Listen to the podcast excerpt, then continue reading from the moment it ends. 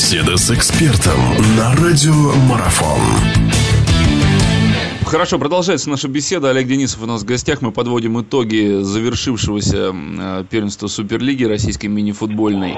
А, если говорить о, так скажем, о сильных сторонах, о лидерах, э, ну, итоги сейчас подводятся. Все называют э, имя человека, которое всегда на слуху, это Алимао, который забил этот гол решающий. И вот и там, согласно статистике, которую можно почитать на сайте тоже нашей Суперлиги, Алимао уже не раз это делает, он в самый решающий момент счет сравнивает, э, где-то сравнивает, где-то команде приносит победу.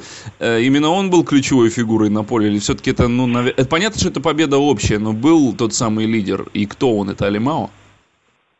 Ну, знаете, вот э, не случайно, на самом деле, э, в интервью, сразу по горячим следам после матча интервью, президент клуба Сергей Козлов э, отметил, что первый гол в этом матче забил самый молодой игрок нашей команды. Вот самый молодой, который в прошлом году стал чемпионом э, страны в составе нашего дубля. Вот. А второй мяч забил Лимао, да, самый опытный игрок, 38-летний в нашей команде. Вот. Поэтому я думаю, это, наверное, лучше всего иллюстрирует тот факт, что э, да, банально, но все-таки каждый внес свою лепту.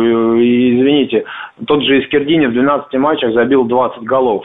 Вот как сказать, что он был не основным и не решающим да, игроком на площадке? Там тот же Сергей Прудников за пять минут до победного нашего гола вынес мяч с ленточки из пустых ворот, э, когда уже ну, все могло развернуться совершенно в другую сторону. Там во время матча произошло столкновение, и у соперников вратарь а, играл забинтованной головой, а наш футболист э, Рома Гловацких, ему зашили голову в раздевалке, наложили швы, забинтовали, и он вышел обратно на площадку. Финал действительно получился такой боевой, прям настоящая заруба, еще с учетом того, что вы сейчас на- сказали, напомнили нам. Продолжая разговор о Дине, Дина начнет турнир э, в Кубке УЕФА, свое выступление в сезоне следующем с основного раунда турнира. Да? Насколько Дина готова сейчас на европейскую арену возвращаться? Может быть, рано об этом разговаривать, но все-таки какие перспективы вы видите в этом? Ну, я надеюсь, что команда все-таки удлинит э, сейчас перед новым сезоном свою скамейку, потому что скамейка у Дина действительно не очень длинная для выполнения э, таких задач, как играть на несколько фронтов, э, конечно же, народу мало. Поэтому насколько Дина готова, в том числе и Кубку УЕФА, можно будет, я думаю, говорить уже поближе к началу сезона, поближе к самому Кубку УЕФА. Ну и опять же, вот наш традиционный турнир предсезона Дина Open Cup, уже мы получили согласие э, э, самой титулованной испанской команды Интер, они приезжают к нам на этот турнир. И я думаю, что вот там мы тоже уже сможем посмотреть, насколько Дина готова к Кубку УЕФА в том числе. Но Дина в своей истории в Кубке УЕФА никогда не играла, да, этот э, клуб, ну, клубный, э, клубный кубок разыгрывается с 2001 года, по-моему, представляли у нас да. Динамо, Синара, Спартак, кто еще, Никель играл, а вот Дина впервые. Это тоже своего рода подспорье, так, с учетом того, что еще и москвичи сколько уже не выигрывали его, да, постоянно, ну, как это уже говорят, как проклятие, как есть в большом футболе у Бенфики проклятие, которое выходит в финал и никогда не выигрывает его уже на протяжении скольких лет, так с Динамо такая ситуация. Дине попроще в этом плане будет, раскована она, или все-таки большой груз ответственности будет лежать?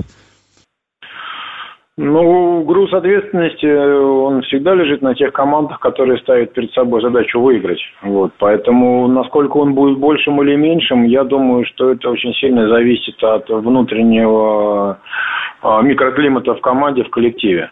Вот. Скажу, что в плей-оффе в этом, а, в майском, этот микроклимат ну, был на 100 баллов, что называется. Вот, и очень серьезно в этом участвует президент клуба Сергей Анатольевич Козлов. Он самым внимательным образом следит. И смею вас уверить, очень многие вещи, которые были сделаны к плей-офф, они были хоть и неожиданно для многих, но очень позитивно восприняты и в команде, и болельщиками. И в, и в первую очередь они работали на то, чтобы именно создать вот такой победный настрой и, и на то, чтобы команда не только дошла до финала, но и выиграла его. Продолжение беседы через мгновение. Оставайтесь на радиомарафон.